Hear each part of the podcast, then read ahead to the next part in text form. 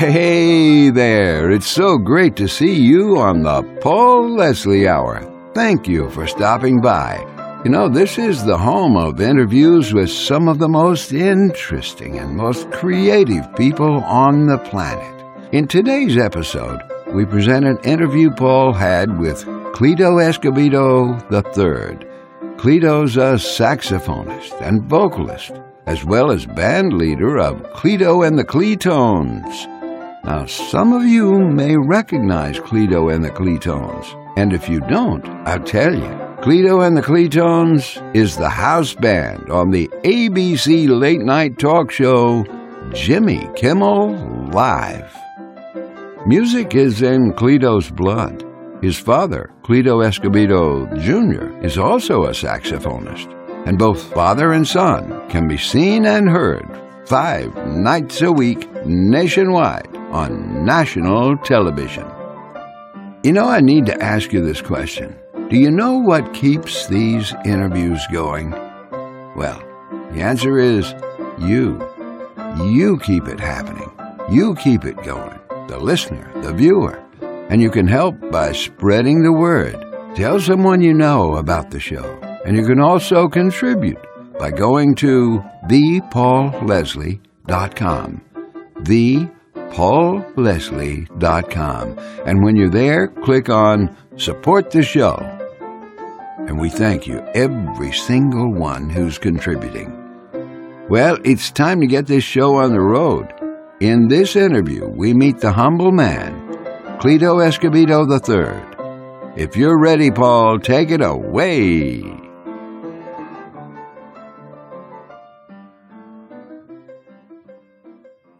Ladies and gentlemen, it's a great pleasure to welcome our special guest, the band leader of Cleto and the Cletones, the house band on the A B C late-night television show, Jimmy Kimmel Live. Welcome to Cleto Escobedo the third. Thanks so much for joining us. Thanks for having me. How are you doing? I'm doing good. It's it's great to talk to you. Great. Yeah, good to talk to you. I think most stories are best from the beginning. What was life like growing up? It was. Uh, I, I had a really fun childhood. You know, I was born in Las Vegas, and when I was born, my dad was already a traveling musician, so and I kind of grew up in the back of a sixty-five Chevy, driving around the country playing gigs with my dad. Well, not playing, but just traveling with my parents. You know, before school. So we had fun when my dad was on the road. Then he, he um, I don't know, once he, he, he quit pretty, pretty early into my childhood. I was like seven. And so we were, I just grew up in Vegas and I had a pretty normal childhood. As normal as childhood you can have it in Las Vegas. But it was a small town back then. You just mentioned your father. Your father is a musician like yourself. What kind of influence has your father had on you? Oh, he's had a lot of influence on me. I mean, you know, both as a musician and mainly as a man and a human being. And then the, musically, there was always music playing in the house. And of course, I was influenced by a lot of the stuff that he listened to and stuff like that. I'd go and see his bands, uh, you know, when I was really little. As a person, you just try to try to do the right thing, treat everybody nice, and try to work on your craft as much as you can. Well, tell us a little bit about your father's band. I think that's interesting. He had a band. They originally were from San Antonio, Texas, originally called the Dell Kings, Dell, D E L L, Kings. Their dream was to come out to California or Vegas or whatever. Back then, you know, in the, in the late fifties, early sixties, Vegas was really happening. It was a Rat Pack time and all, everything. So, anyway, long story short, they finally got to Las Vegas and they changed the name to the Los Blues. And they played uh, played around town, but they, they landed like a house gig at the Sahara. They had a couple of shows there. And they would alternate with, you know, whoever was the headline, the Duke, from Duke Ellington to Louis Prima to whoever else was kind of big there. But everybody would go see them because they would start at like the first show at was two was two or three thirty in the morning, and then they'd go from there. They'd have two shows, so all the entertainers would go see them. So they were a pretty popular band there in town, and everybody from Sammy Davis to Johnny Carson back then to even Elvis went a few times and. Uh, So it's kind of a happening scene back then. But they had a really, really good band. Once they lost their their their gig at the at the Sahara, they recorded an album and then kind of did some more stuff. And they just went on the road and nothing really, really came of the record. They were a pretty popular band and pretty legendary there in Las Vegas. In terms of your own musical loves, what were some of your favorites when you were growing up? My favorite, I mean, I all my, like I, I really loved like R and B and funk stuff, you know. So growing up, very early, I liked, I mean, well, more soul music, but I, I liked Earth and Fire, Stevie Wonder, Sly and the Family Stone, all that kind of stuff. More of the funk stuff, but I like I like everything. But that was what really influenced me more. And then early as a singer, like I loved Jackie Wilson and all that, all the seventies soul people, Marvin, all that kind of stuff. And of course, jazz and and. all that stuff. You're a saxophone player, so tell us about some of the influences you have. You know, I loved all the greats, you know, Bird, Cannonball, Coltrane, and all the older guys. But I don't really consider myself, you know, a jazz musician. I, I, I love jazz and everything, but, uh, well, I love Michael Brecker, too. That's, that's like probably my favorite all time. But the person I think who influenced me the most on the saxophone was a guy named Grover Washington Junior Me being more of an R and B sax player, you know, I, I really gravitated toward him because he was really soulful and funky, and I, I just really loved the way he played. And I, when I was a kid, I emulated him a lot, and I really liked him. He was probably my biggest influence, other than, you know, obviously my father when I was really little.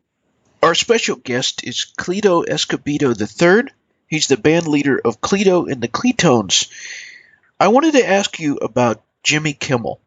How did you first oh. meet him, and what was your impression of Jimmy? Jimmy and I first met. I was ten years old and he was nine years old, and we, we happened to move on the same block in Las Vegas. It was a new housing, you know, development, and I was actually, I think I was riding my bike. It was kind of an overcast day, and I see this kind of skinny kid with sunglasses and boxing gloves just walking down the street. I kind of thought it was odd and a rainy day. This guy had shades on and just like with boxing gloves. I didn't really. So I, I met him, and I thought, I thought he was kind of odd, but soon thereafter, we became really close friends, and then we've been friends ever since. You work with him. So what does he like to work with? He's, you know, it's funny. We we don't have a lot of, like, day-to-day really, like, interaction where we're, like, just working, shoulder, you know, shoulder to shoulder or anything, because I kind of just run my department, and I try to be as professional as I can, let him do his job, and, you know, I'm not up in his office telling jokes and bullshitting with him. He's got a job to do, you know, so... He's great to work with. He, he uh, takes his job very seriously, and he works very hard. It makes it that easier for us, that much easier for all of us to want to work hard when the main person really, really puts his nose to the ground and works, you know.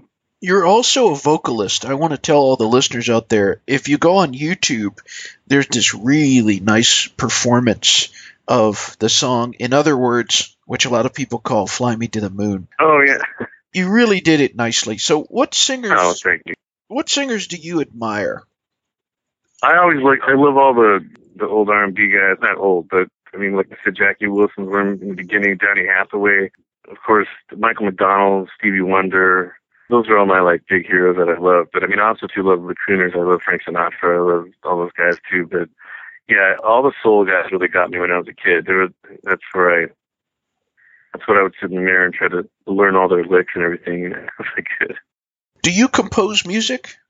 I have. I've written some songs. I mostly melody and lyrics and stuff, but I don't consider myself a big composer. But I did write the theme. I co-wrote the theme, so I did that. So that's uh, I'm proud of that. But uh, I don't like sit down and compose stuff much, you know. But I've, I've written some stuff. But I had a record out in ninety-four and Virgin. I co-wrote some stuff in that, and still with some uh, a couple of bands I've written some stuff too, but. I don't think I'm a big composer, you know. Well, who did you write the theme with? I wrote it with a guy named Les Pierce, who's he's actually produced stuff for Earth and Fire and different things. He he produced some stuff on my record, and he always said, I mean, I told him if I ever had an opportunity for us to actually write something of weight, I'd always include him.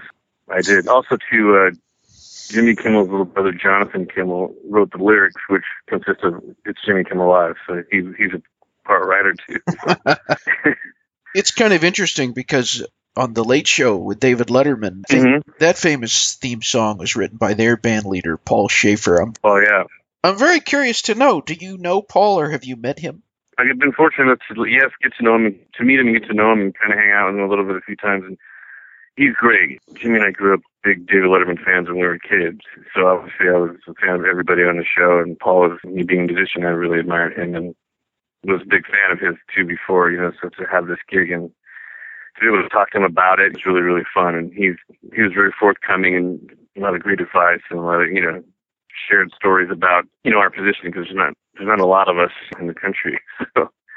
What is he like just in terms of his personality? He's great. He's kind of what, I mean, he's what you think he would be, but he's not as animated, obviously, but he's great. He's just down to, down to earth and funny and witty and very, very knowledgeable about music and a lot of things. Our special guest is Cleto Escobedo the third. You've performed with Paula Abdul. Yes. What was that experience like?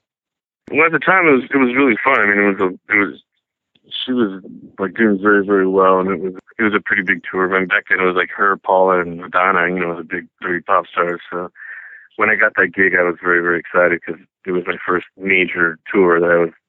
You know, I, I'd been playing in Las Vegas for a few years.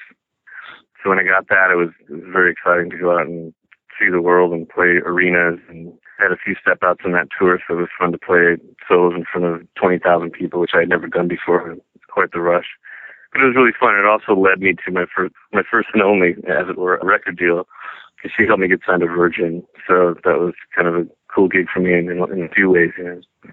There's no doubt that some of the biggest names come through Jimmy Kimmel Live. Who has been the nicest person that you've met?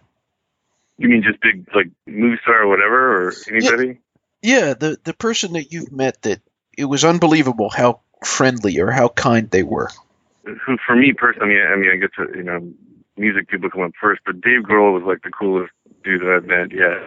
I mean, there's been a, a lot of big names that are very nice, but just he, he was one of the first ones we met, and we were kind of an upstart show, and it was very, very cool to all of us in the band, and, like, you know, he's arguably one of the biggest rock stars in the world, and was very down to earth, and it was very cool to meet him when he was one of my heroes, and he was just like one of us.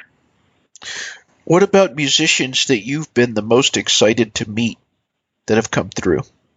Well, I mean, I, I, I can't not mention I got to meet Paul McCartney, which was pretty incredible, and I met him like by chance. I, I, I happened to be in the green room, and he, we just walked by, and he just said hi. It was very nice, and I was just kind of like, wow, Paul McCartney. But I've been able to, you know, meet Sting and, like, one of my all-time favorites too, Michael McDonald, and he said I want that band just to be able to talk to him and, and actually sing with him and hear his voice coming through my ear monitors was very exciting, just because I've been such a fan of his all my life, since my childhood. And, and yeah, then again, I, I can, cannot mention Dave again, because Dave Grohl is just, I mean, he's one of my all-time heroes, so it's great to talk to him.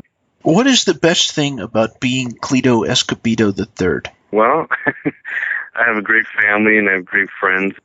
I'm very fortunate enough to get to spend a lot of time with my family, and I get to spend time with my friends and play with all my best friends, because all my friends are in the band as well, and my father, and, you know, my one of my oldest best friends is my boss, so it's pretty, everything's pretty cool. I mean, I can't complain. I got a great gig and still having a really good time doing it. What would you like to say to anyone who listens to this interview? I don't know. I'm, maybe to, to you know, young musicians to just keep at it. You never know where you're going to land in this business. I toured around with a lot of people, and, you know, I, of course, I wanted to be a recording artist. I had shots at that. Some stuff didn't work out. I had some really fun gigs, some really not so fun gigs. But, you know, you never know where you're going to land, and it just just kind of came out of the blue. And it's been a great thing for my career. And uh, I guess my just what I'm trying to say is just like never let you know never stop reaching for your dream, because you just never know where you can end up. Might not be your exact dream, but it might be end up being pretty, pretty cool. My last question: who is Cleto Escobedo the third? Just a lucky, simple guy who likes to enjoy life and have fun and love his friends and family. Thank you very much for this interview. Well, thank you so much. Thanks for having me. I appreciate it. It's a pleasure. Take care, and uh, we'll, we'll talk soon. Thank you for stopping by today. If you enjoyed our program, consider telling a friend about it. The Paul Leslie Hour is made possible through people just like you. So you want to keep the show going, right? Go to the paul leslie dot com. That's the paul leslie dot com. Click on Support the Show. And thanks to everyone who contributes. Performance of the intro music is courtesy of John Primorano, The Entertainer.